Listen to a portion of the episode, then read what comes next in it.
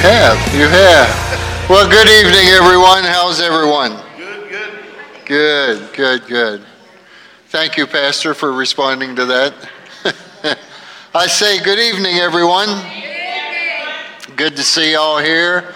Good to see you all online. We appreciate you joining us tonight or tomorrow or the next day, whenever you uh, view this. Um, let's uh, jump right in here. Turn to, and then I'll open us up with prayer while you're looking here. Turn to Luke chapter number 17, if you would. Luke 17, or uh, your phone or your tablet or whatever you got there.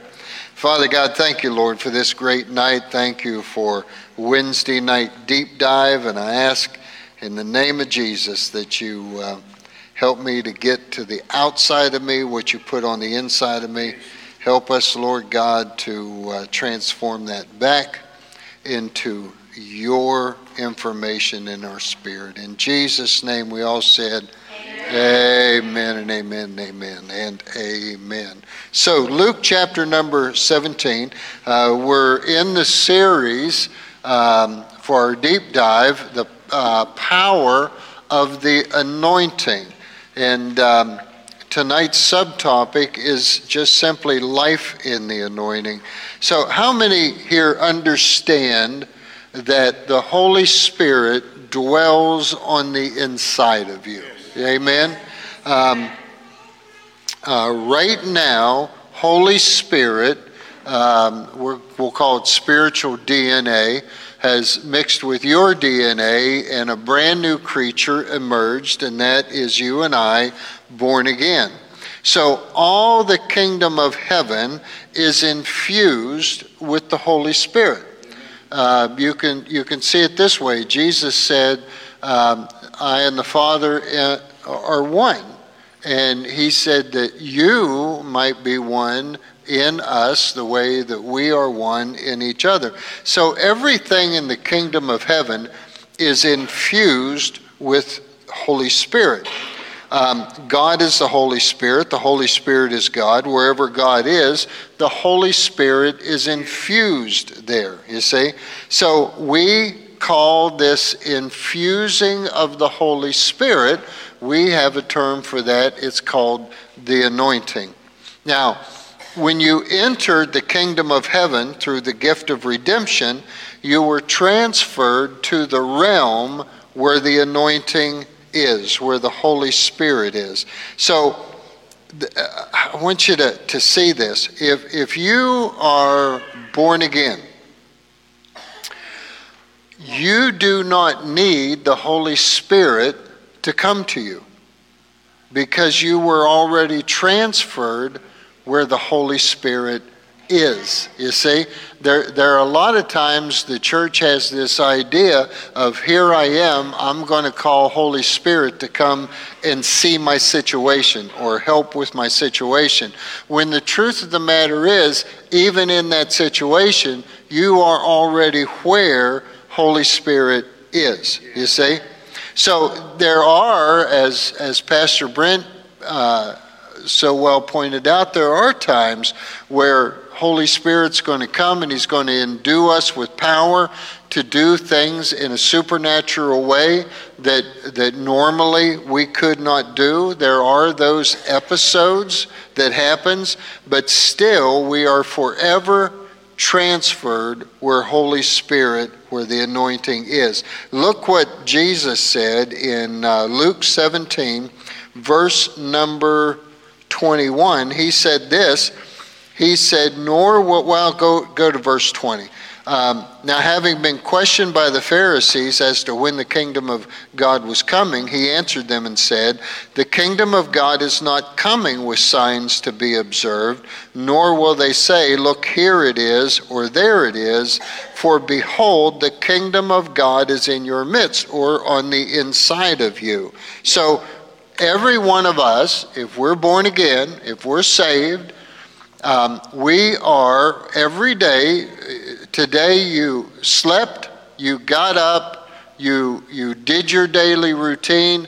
You arrived here tonight. You're online, and you did that, being involved in the anointing of God. So we are, and next week we're going to look at being the vessels that, that contain the anointing, that carry the anointing. But we, we are in the anointing. Now, turn to Galatians uh, chapter 3. And then after Galatians, we're going to, uh, we're going to take a look at um, uh, Genesis chapter 8. But, but here's, here's a truth. It's, it's not a happy truth, but um, uh, it, it's still a truth. There are a lot of Christians. Um, uh, there are a lot of Christians that are crying out to God because of uh, circumstances in, in their lives. And what they're saying to God in one way or another, I need you to come here and get involved with this situation when the truth of the matter is they are already in Holy Spirit. They are already in the anointing. They're already involved in, in the kingdom. So, whether we understand it or not, we operate every day in the kingdom which is immersed in the anointing. Now, let me show you. Um, let me show you something uh, amazing tonight. I think it's amazing um, about the anointing and, and the church. Um, in fact, go uh, hold Galatians. I want you to go over to um, Genesis chapter 8.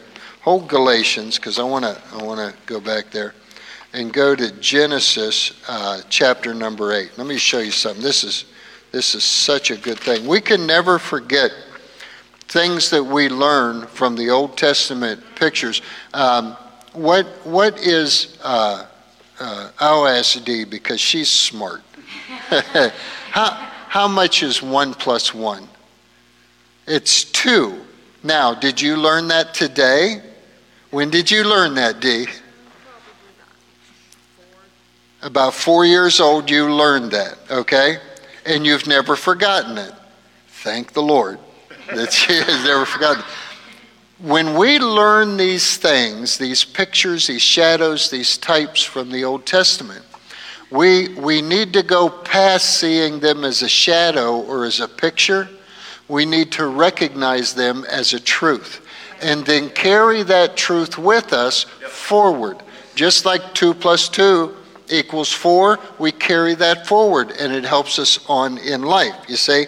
Now, now watch. Um, Genesis 8 shows an Old Testament shadow. Some of you have actually heard this before, but Genesis 8 shows an Old Testament shadow of the anointing and the truth that once the anointing came to the church, it would never be removed.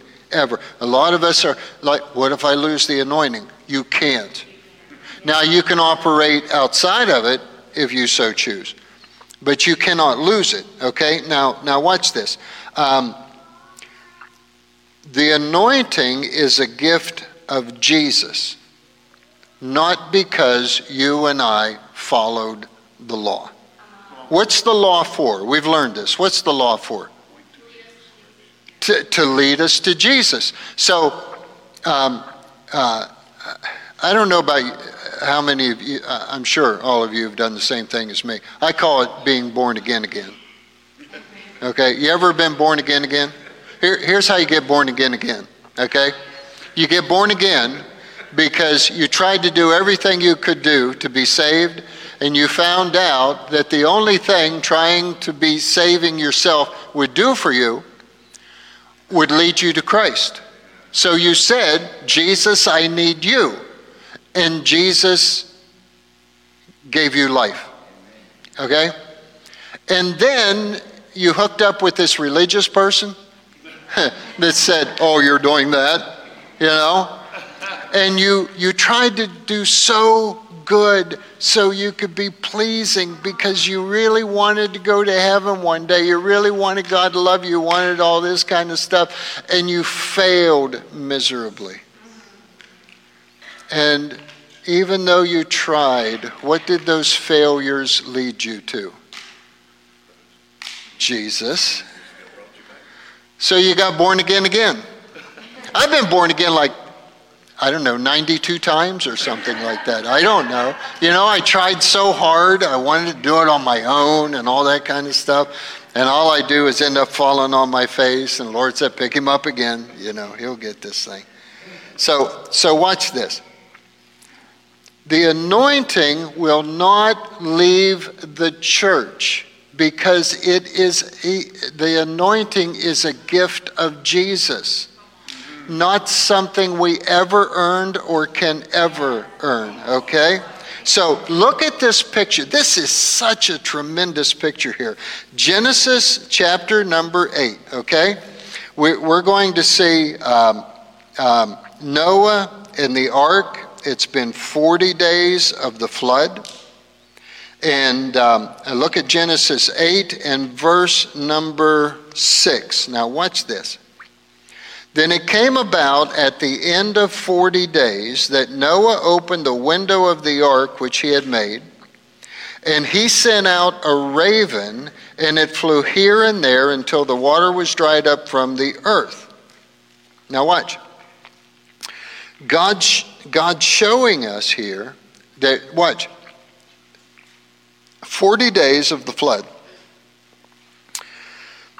And Noah opens up a window in the ark and he sends out a raven.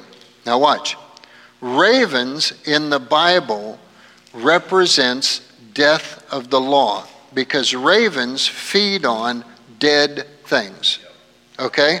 Now, now, now, watch this. Watch.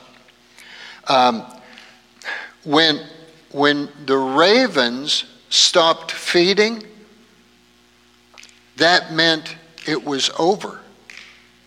It had ended. The flood was done. You see, there was dead bodies floating, there was dead animals floating, there was all, this stuff going on. And when it when it was all over, it was over. Here's what God's saying when the curse is over, it's not coming back. Come on. It's over. You see?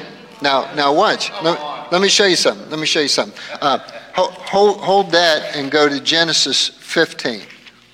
Oh, it's going to be good. Going to be good. Genesis 15. Look at this. Let me show you something. Let me show you something. Have you still got Galatians? Yeah, hold on to that. Okay? Now watch. Ravens feed on dead things. They feed on the curse of the law. I want to show you something here. Um, watch. Genesis 15, God makes a covenant with Abram, who will in time be called Abraham. Um, and the only thing Abraham did was believed God. And God said, I'm going to count that as righteousness toward you because you believe me. And he sets this thing up for Abram and, and he says, Here's the sacrifices I want you to make. Watch, watch. Oh, it's so good. He said, Here's the sacrifices I want you to make. And, and Abram cuts all the sacrifices except for the birds, and, and he splits them in two.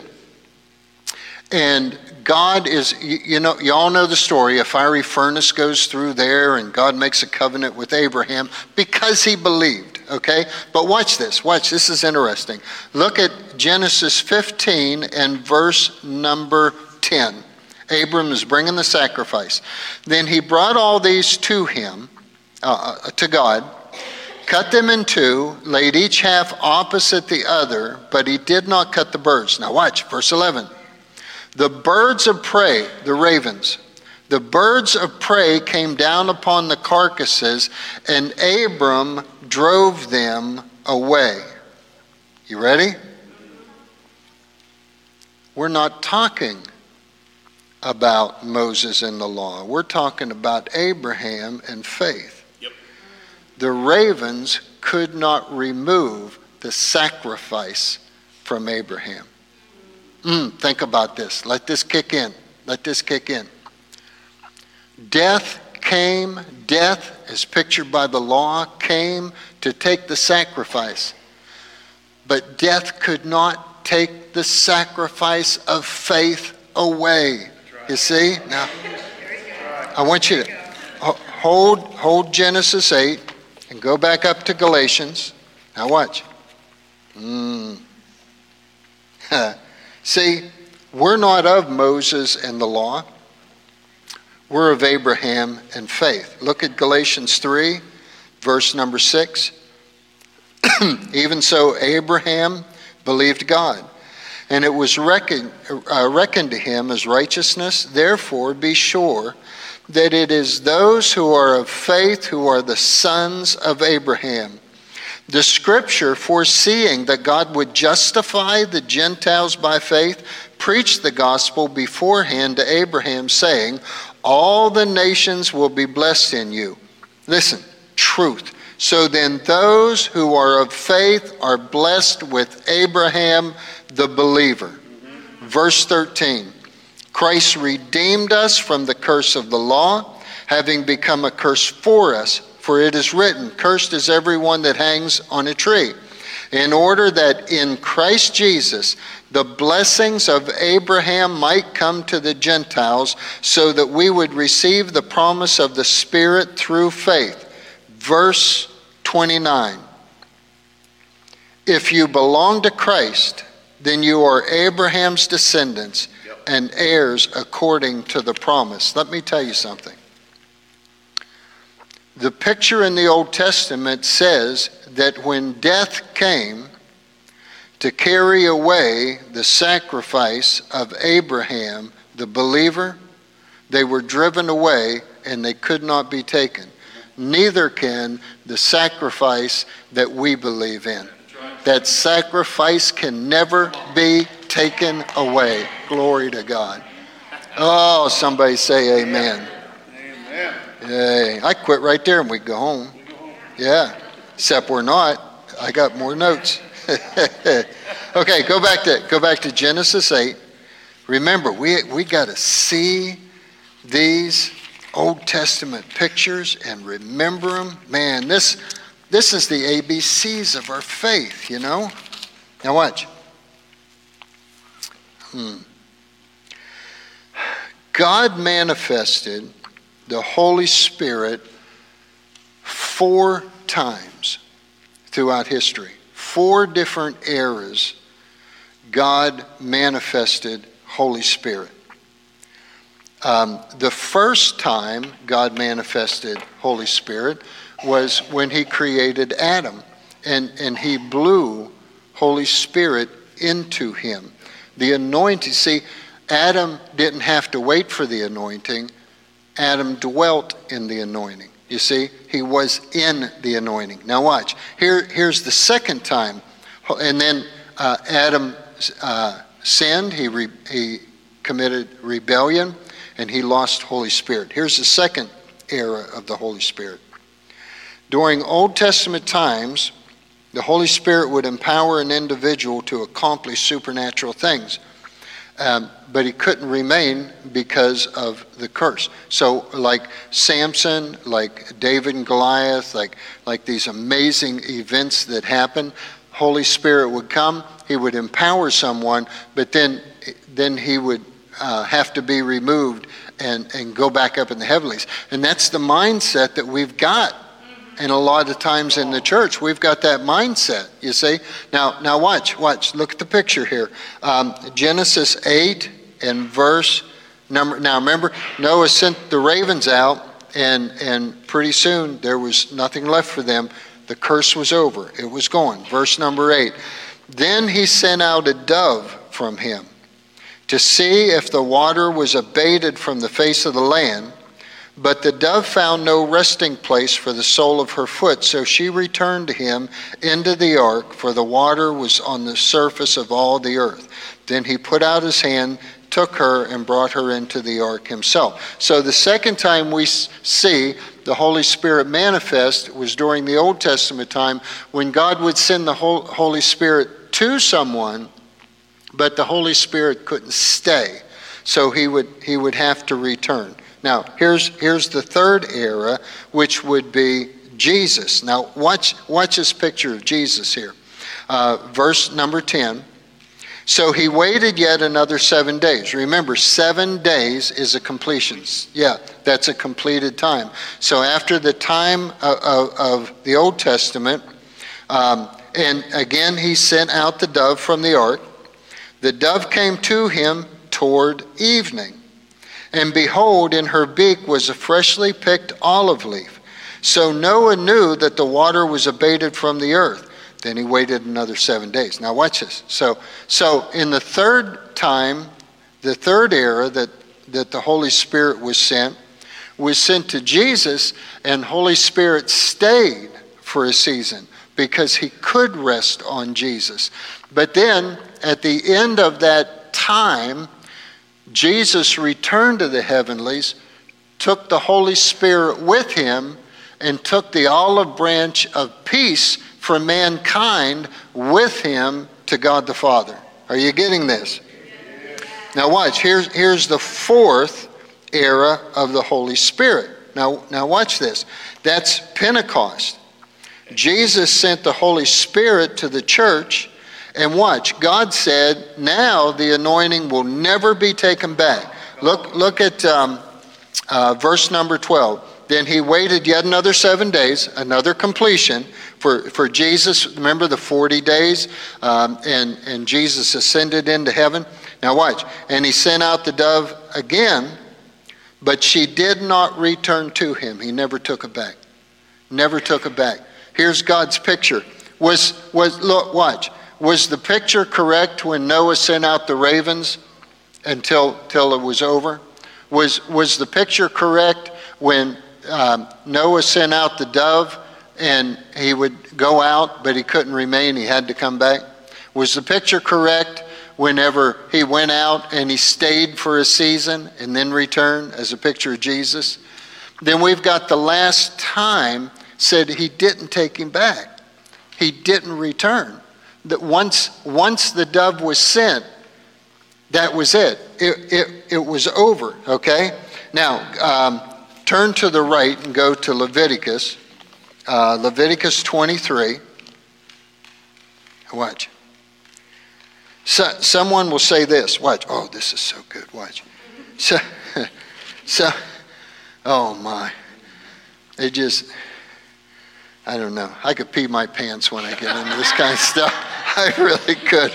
I mean, I had an old gal, an elder in the church, and I said that one day from the pulpit. I said, I just pee my pants when this happens. She said, Oh God, please don't ever say that from the pulpit again. so, but I did. Now watch. This, this, is, this is so good. Watch. Somebody will say, Yeah, but, you know, my life the way it is right now, I just can't see how the, the Holy Spirit, you know, because I don't even call on God because I know how messed up my life is. Watch, I want to show you something here, okay? Leviticus 23.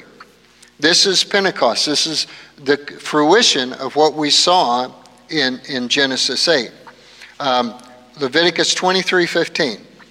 You shall count for yourself from the day after the Sabbath, from the day when you brought in the sheaf for the wave offering well, let, let, us just do it. This is going to kind of mess up on your list, but um, go back to uh, uh, verse number 9. We're, we're just going to do it this way.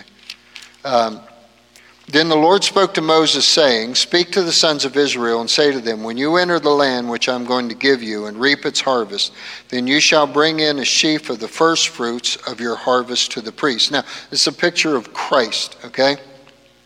He shall wave the sheaf before the Lord for you to be accepted.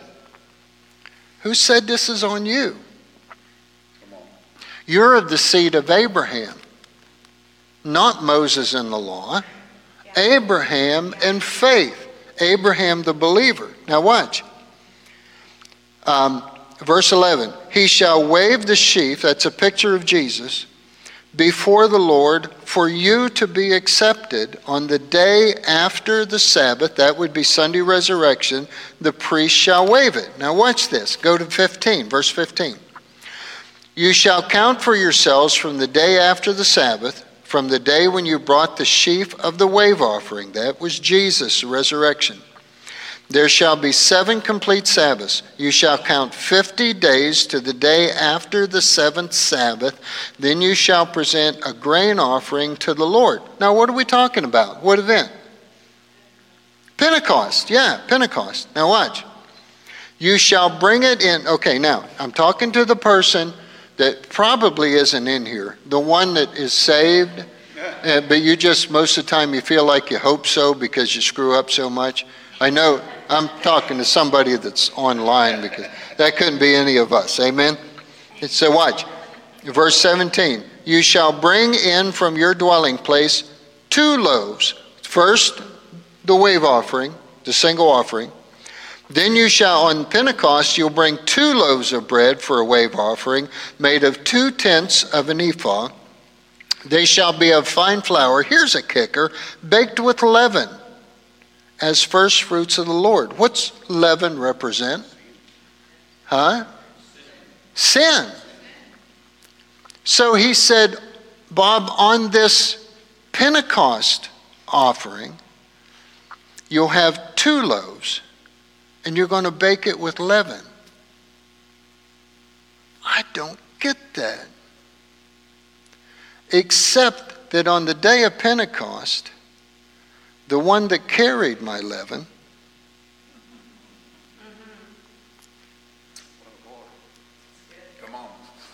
sent the Holy Spirit to rest on me, who is still in this body of leaven. And that Holy Spirit has been promised will never be removed from my life. Hmm? Glory to God. Mm. Man, we can never forget the elementary truths that supports the gospel of Christ. Um, go up to uh, John chapter number 12. I probably got you all messed up on your scriptures now. John chapter 12. Jesus is going to make a statement about something that's going to happen in the future, which would be after the anointing is given to the church after the anointing. Look at John uh, 12, verse number 20. Now there were some Greeks among those who were going up to worship at the feast. These then came to Philip, who was from Bethsaida of Galilee, and began to ask him, saying, Sir, we wish to see Jesus. Philip came and said to Andrew, and Andrew and Philip came and told Jesus. Now, who was Jesus sent to first? The Jews, and then to, come on, the Gentiles. First the Jews and then Gentiles. So, verse 23 And Jesus answered them, saying, The hour has come for the Son of Man to be glorified. Truly, truly, I say to you, unless a grain of wheat falls in the earth and dies, it remains alone. But if it dies, it bears much fruit. Um, and and uh, I've horsed around with this before. I'm sure Philip and Andrew went in the other room and said, He's prayed himself crazy, is what he's done. You know, Jesus, Greeks want to meet you. Well, unless a grain of wheat falls into the ground and dies, it abides alone. But if it falls in the ground, dies, it multiplies. Oh, Jesus.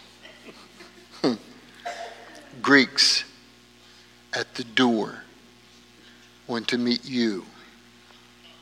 Well, unless a grain of wheat fall on the ground and die, it abideth alone, but if it falls in the ground and dies, then it multiplies. Here's what he was saying.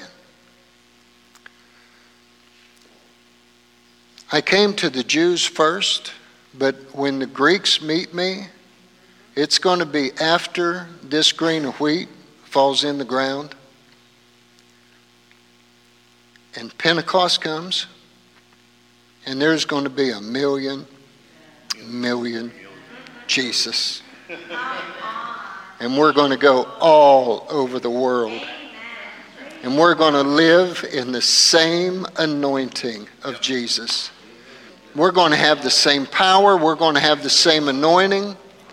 And it's a gift of Jesus through faith. Mm. Now, turn, turn, to, uh, turn to Colossians. Okay, turn to um, Colossians. Oh, personally, I think this is just going to get better. Okay, now watch this. Um, Peter stands up on the day of Pentecost and he, and he says, here's, here's what's happening. He said, This is what Joel talked about. Joel prophesied that uh, uh, when, when all this came about, be the former and the latter rain. And I've heard us sing songs about, oh, send the rain. And every time we sing songs like that, it makes me want to take medicine because it's absolutely not scriptural whatsoever. Okay? Watch. Here's, here's former and latter rain.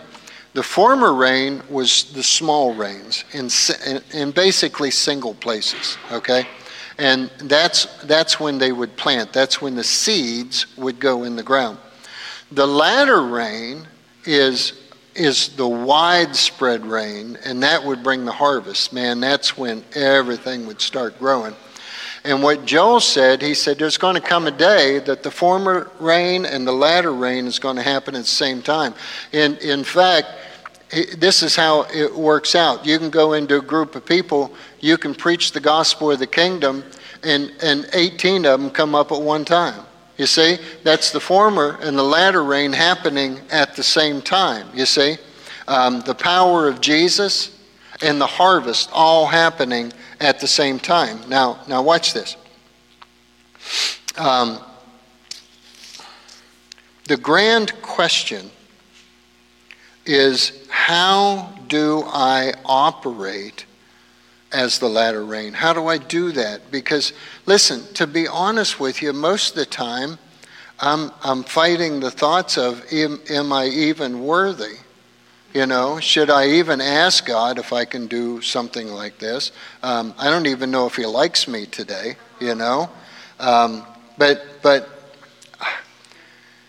what we do for God in the anointing comes through understanding the anointing and trusting that the anointing is there just as God promises. I want to, I want to show you something here. Colossians chapter number one.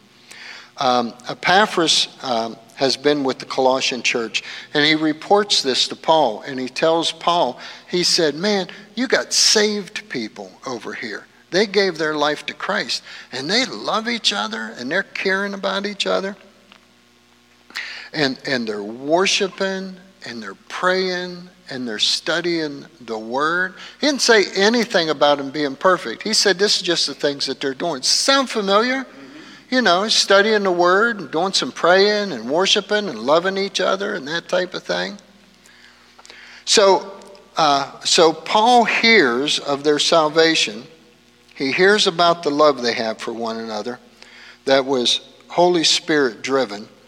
And if you read, uh, let me just read you uh, the Passion Translation uh, of Colossians 1 4, 5, and 8. Listen to what, listen to what he says. Paul writes, writes to the Colossian church and he says this For we've heard of your devoted lives of faith in Christ Jesus and your tender love toward all his believers. Verse 5 Your faith and love rise within you as you access all the treasures of your inheritance stored up in heavenly realm.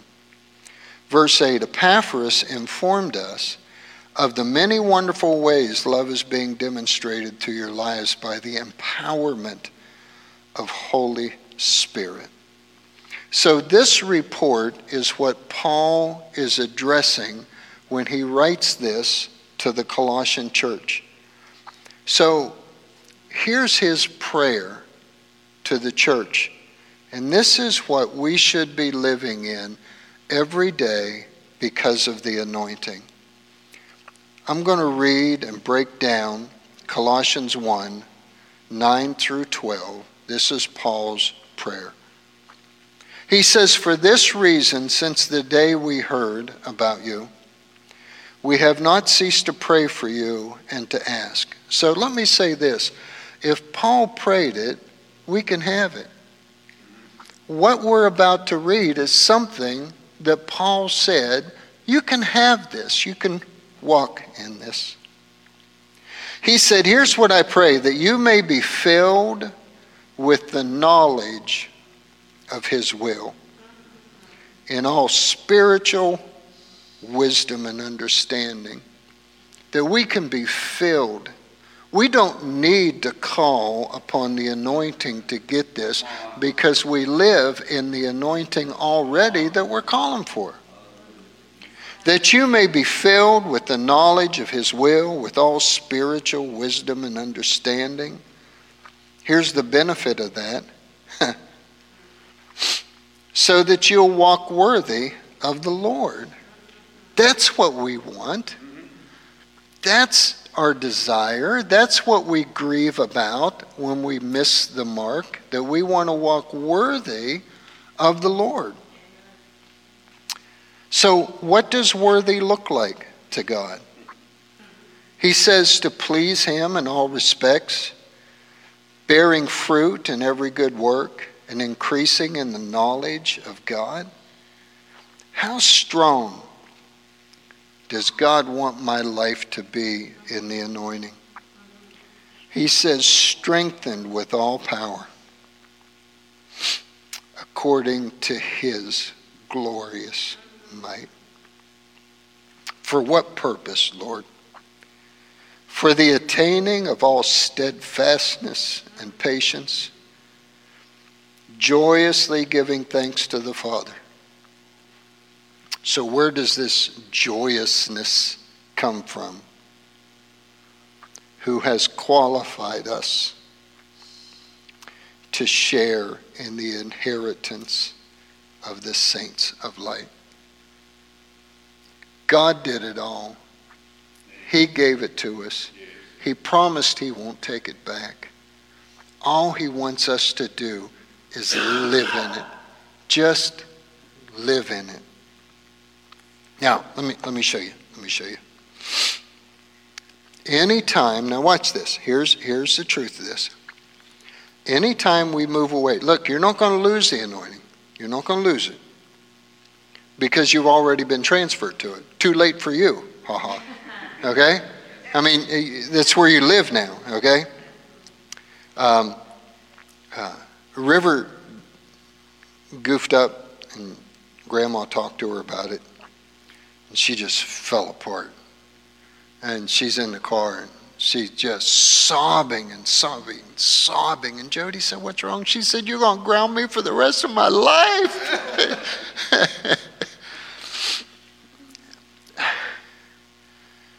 We're not going to get kicked out of heaven. It's not going to happen. We're already in heaven. You know, God's not going to say you can't come in. We're already there. It wasn't up to you in the first place. He gave it to you as a gift. He knew you was a knucklehead. You see? Hmm. But watch, we can move away from operating in the anointing.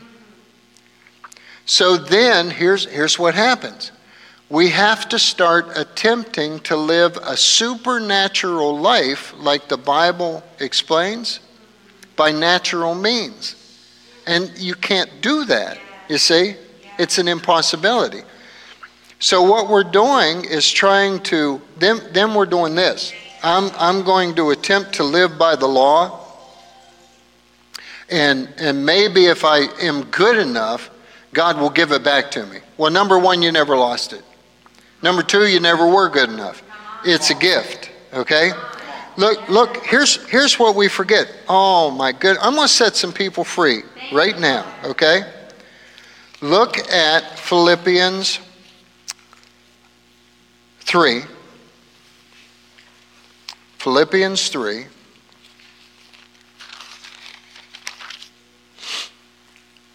Oh, get ready to be free. Philippians 3, verse 9.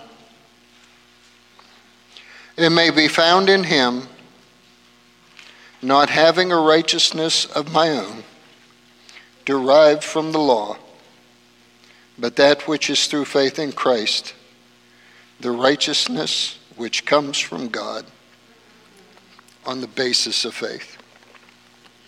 The enemy says to me, whispers to me, You need to be more righteous. And I proclaim back, I have no righteousness of my own. Yes. I only have the righteousness of Christ Jesus.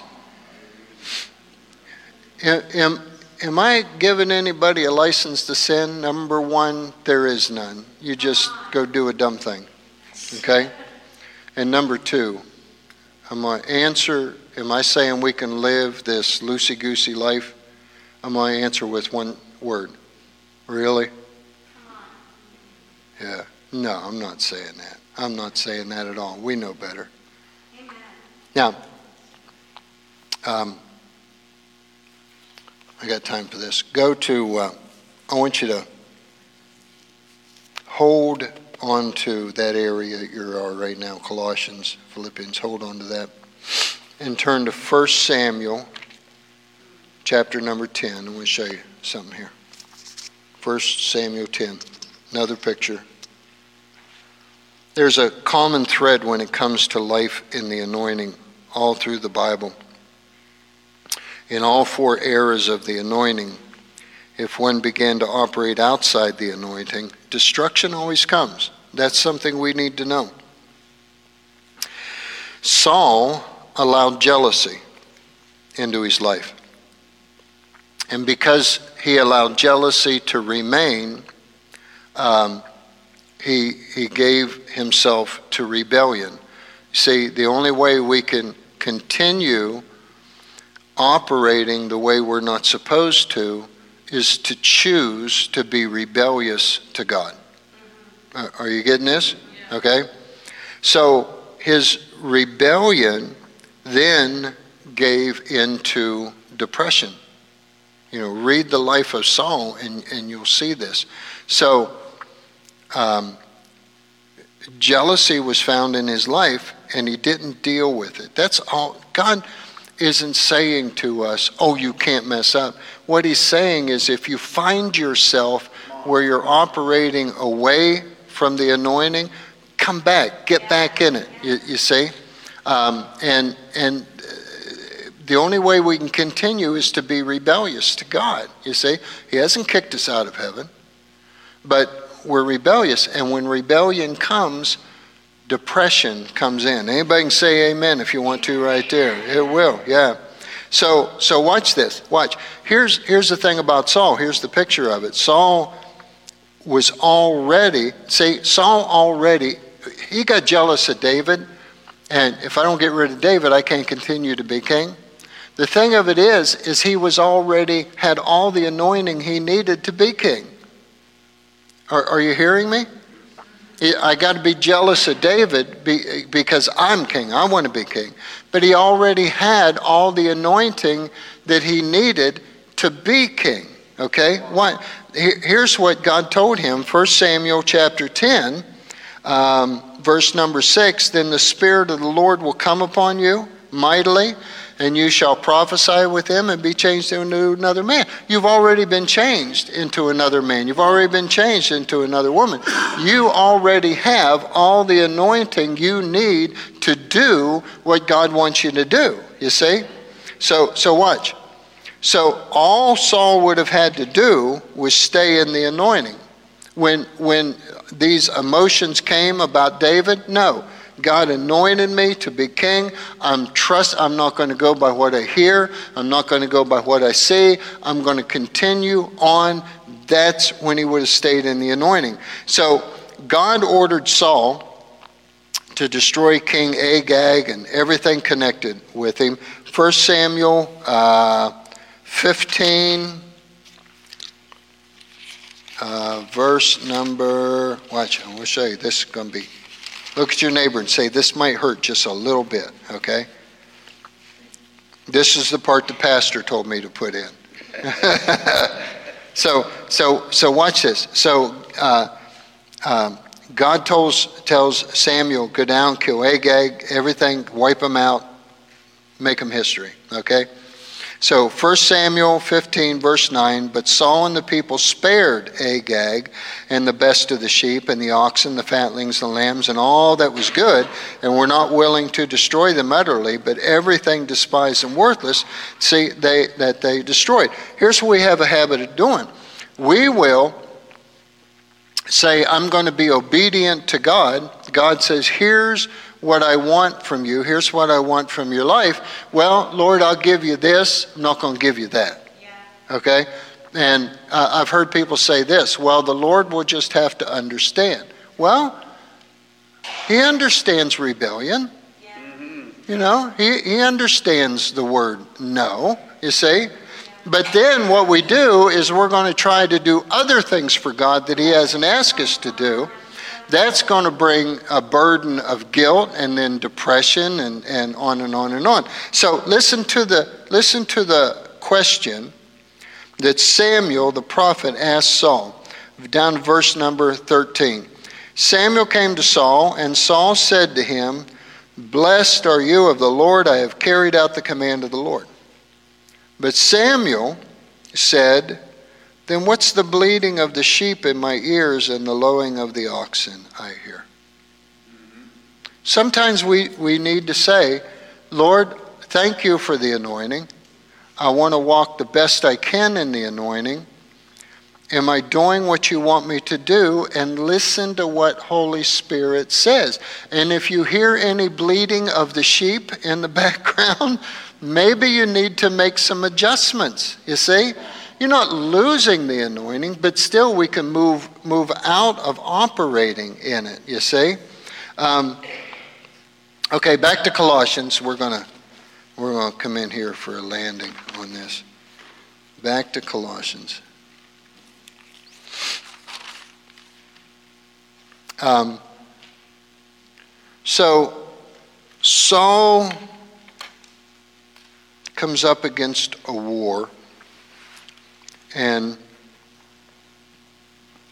he calls out to God. By now, he's jealous, he is rebellious he's depressed. And he calls out to God, but he doesn't hear God anymore. And he says to himself, God is angry with me and he doesn't like me and he won't speak to me. Y'all ever been there before? He's angry with me, he won't speak to me. You know, I'm seeking him, but he won't give me any direction one bit whatsoever. So here's the worst state that a Christian can get into. He needs his old buddy Samuel, who has passed away, and he goes to a witch in Endor, and she calls forth the spirit of Samuel. And Samuel basically says, Why have you done this? Why have you brought me up here? And Saul says, God's mad at me. He won't talk to me. And Samuel basically says in good old Ted language, Well, if he ain't talking to you, I'm not talking to you either. You know? And eventually, Saul is not king, falls on his own sword, and is done.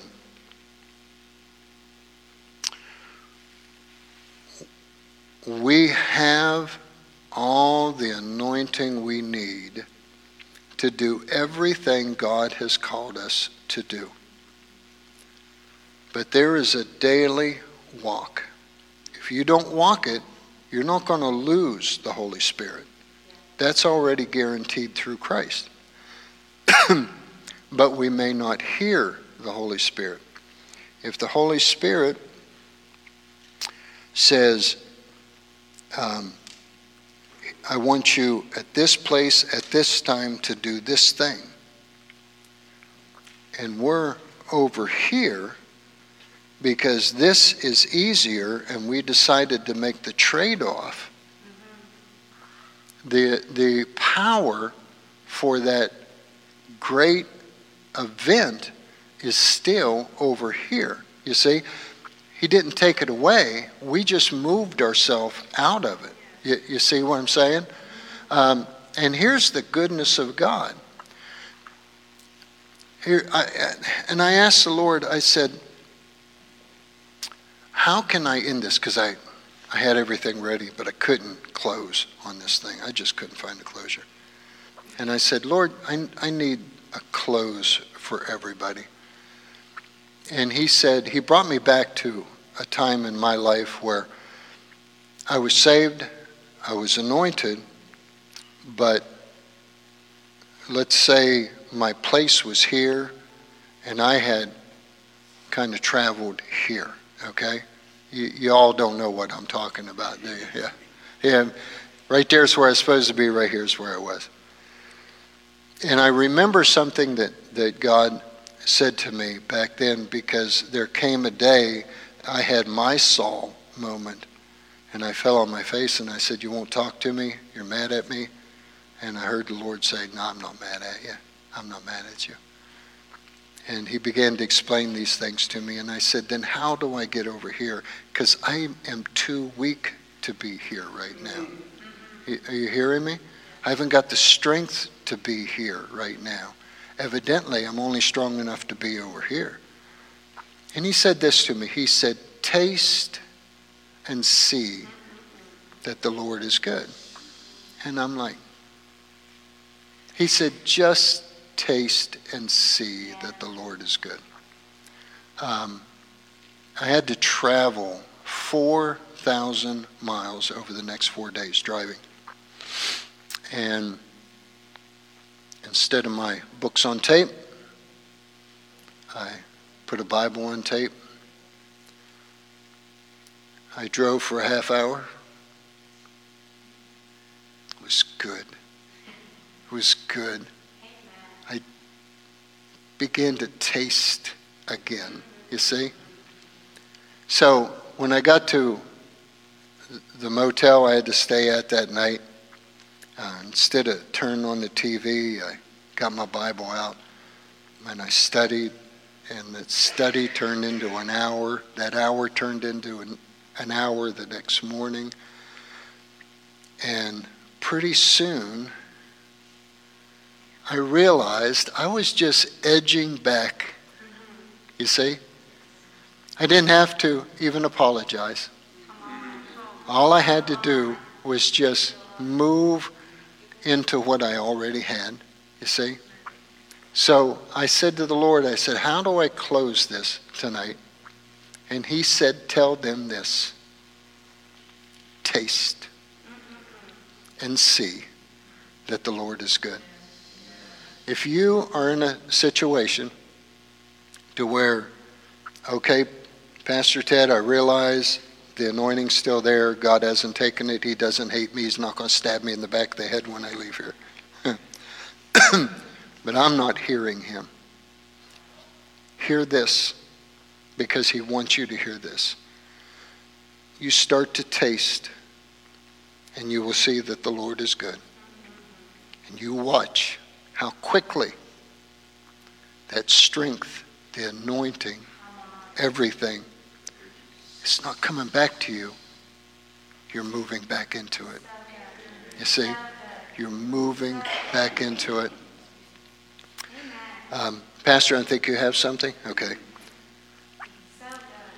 If you're born again, you're already in the anointing.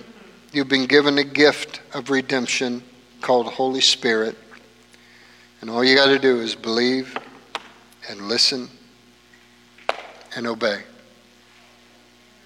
It's as easy as that. Pastor, go ahead.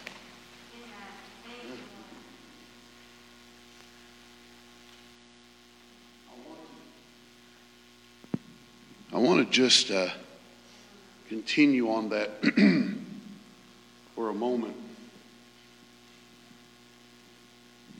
I was going to preach this probably in a few weeks, but it needs to be tonight. And I don't know, I'm not going to preach, but I might. Uh, Second Kings chapter 6, and uh, you'll want to look at this. It said, Now the sons of the prophet said to Elisha, Look, the place where we are living with you is too small for us. Let us go to Jordan and take from there one beam per man, and let us make for ourselves a place to live. And Elisha said, Go. Then one of them said, Please come with your servants. See, you got to remember, Elisha was the prophet. He was the presence of God among these people. These people said, We won't go even to make a place that's better for us unless you go with us. Unless you go, you say, what does this got to do with the anointing? We'll get there. And so he went with them. And they came to Jordan and cut down trees. Now, first off, what does he what, what has Pastor Ted been talking about? What is the anointing? It's the Holy Spirit. It's the ability to do the work God's called you to do. See, and we, everyone has that. Everyone has this ability to do the work that God has called you to do. And so here we see these people saying, presence of God, come with us, and we're going to build a place. We're all going to do some work. We're going to cut down some trees. We're going to do some things. But we need your presence with us. And so we went. No, verse 5, he says, But one as one was cutting down a tree, the axe head fell off into the water. See, the axe head here is his anointing. It is his ability to do the work that the presence of God went with him to do.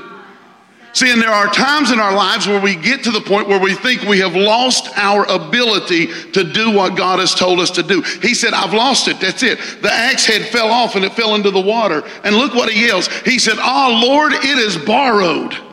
That's not even my anointing. You hear me? That's not even my anointing. Your presence came with me to do a work, and now what I was doing, the ability to do that work has fallen off. You, you, got to remember something. But look, I want you to look what he says. Mm-hmm. The man of God said, Where did it fall? And that is the question that he said, because you did not lose your anointing, you walked away. But where was the last place you remember where you were the strongest? Where was the last place you remember that you were walking in what God called you to do? Where was the last place you remember that God, you were doing what God said and you were right in the middle of using the anointing because that anointing has not gone anywhere. It is still at the last place you saw it. It's not lost to you. It's not away from you. The ability to do this work is still there. But you're going to have to go with the presence of God back to the last place where you knew you were effective. Oh my goodness.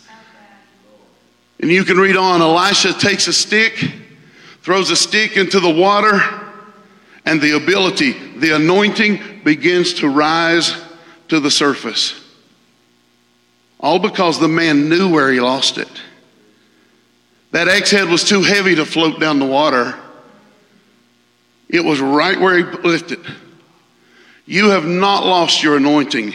It is still in that same place. And doing the things that Pastor Ted was talking about today keeps us moving back there. And when we get back to that place, then that anointing that even is borrowed from God Himself, it's not our anointing, it's His anointing, it will begin to float right back up where you can continue with God's not looking. Hey, hey, Stanley, He's not wanting you to start over. Listen to me, man. He's not looking for you to start over. He just said, go back to the last place you saw it and pick it up and start doing the work again and start moving again and start operating again and start doing what God has called you to do again. It's not lost to you. Just go to the place where you dropped it. Mm. And it will come right back to the surface and you will pick up this anointing and you will begin to walk in what God has called you to walk in. But what did he do? He cried out for the presence of God. Oh, my Lord, it's borrowed. It's not even my ability to do this work. He said, Well, show me where you dropped it. And I'm telling you today, with exactly what he was teaching, you're just moving right back over there. And that's what Holy Spirit is saying to you right now. Go to the last place, the last thing you were doing, because your anointing, your ability to do this work is still there. And when you go back to that place with Holy Spirit, with the presence of God, he went back to that place with the presence of God in his life with the prophet. That ability to do work, that axe head, what seemed impossible, that axe head began to float on top of the water. And he reached down and took it and was able then to start doing the work he was called to do again. Your anointing is not lost to you. Go back to the last place that you felt you were using it. Father, we thank you for tonight. We thank you for your word, your power, and your glory. We thank you for what you have shown us. And Father, we thank you that we continue to walk in it. We continue to rise in it. And Father, we thank you that the anointing is in us, the ability to do the work is in us. And Holy Spirit, we just say to you, come with us. Don't let us go into any venture that we're not aware of your presence. Don't let us go into any situation that we're not completely surrounded by your presence and we know that your presence is there. And I thank you, Father, that we live a life in the anointing. In Jesus' name, amen. Amen. Have a great week.